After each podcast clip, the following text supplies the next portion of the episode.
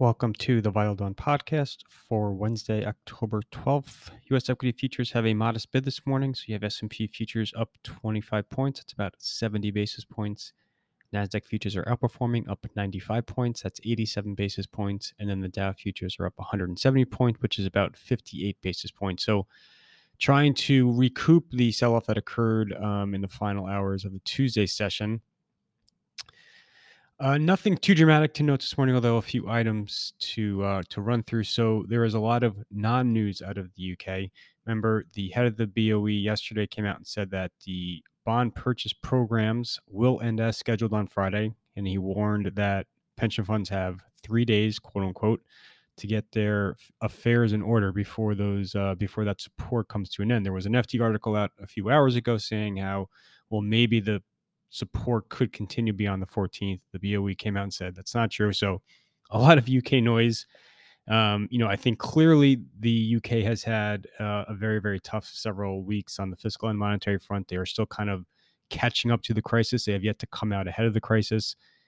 There are going to be liquidity support measures that continue beyond the 14th. And I think the BOE has shown that there is a red line in markets that they won't allow dysfunction to occur beyond.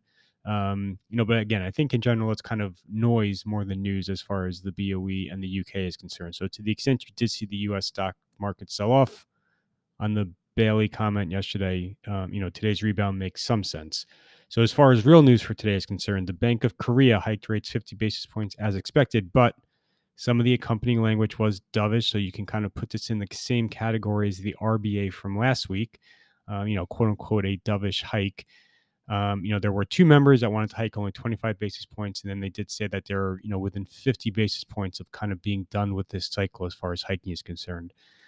Biden had a long interview on CNN last night. A lot of headlines coming out of it. I don't think any of them really shift the narrative all that much. Nothing was really shocking, but that is um, all over the media this morning. Just highlights from that interview. Nothing too incremental on Russia Ukraine, although you know if you kind of read through some of the deranged rhetoric coming out of Moscow, there is a lot more talk about peace negotiations, some type of a settlement negotiation for the war. Um, it doesn't seem like anything is imminent, but I think, um, you know, again, the writing is on the wall as far as Russia is concerned. They are losing, they're losing badly. They seem incapable of mounting much of a comeback. The missile barrages that they're firing into cities against civilian targets um, is a you know humanitarian catastrophe, but it will not matter militarily, um, and they're kind of wasting resources of which they don't have many. So. Putin will be meeting with Turkey's Erdogan today in Kazakhstan. Um, you know, Turkey has been kind of the um, main mediator as far as any type of a negotiation that's happening at all. So if there is some type of a deal, Turkey will most likely be involved. So have to see how that unfolds going forward. But um, again, nothing too incremental other than there will be that meeting today between uh, Putin and Erdogan.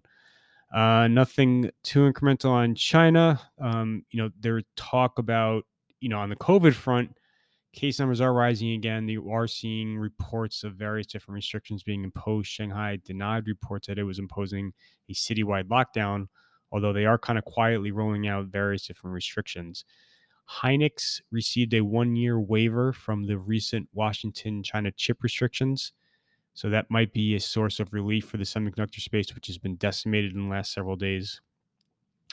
Um, on the jobs front, reports of very large layoffs at Intel. Depending on how big the numbers are at Intel, this could be kind of the first real big job cut announcement um, from from a major company. Um, it looks like you could get a formal announcement out of Intel when they report earnings in a couple of weeks. Uh, for today's calendar, so you have the second inflation data point of the week. The PPI is at 8:30. This follows the first inflation data point that happened yesterday, the New York Fed Consumer Expectation Survey. Um, you know, I think the market right now is is, is expecting kind of very firm uh, inflation numbers from the PPI today and then the CPI tomorrow. Um, you know, most people assume that your risks are to the upside on both numbers. So I think that kind of helps somewhat as far as expectations are concerned. I'm more interested today in the Fed minutes at two o'clock. Um, you know, based on the press conference at the last meeting, um, people should be expecting a very hawkish readout. I think more interesting will be how much talk behind the scenes is there of um, you know the two dovish uh, buzzwords, two-sided risks, and then lag effects as far as policy is concerned. So whenever Fed officials talk about two-sided risks and then the lag of lagged effects, those are um, again kind of dovish terms. So it'll be interesting to see how much those two themes were talked about at the last meeting.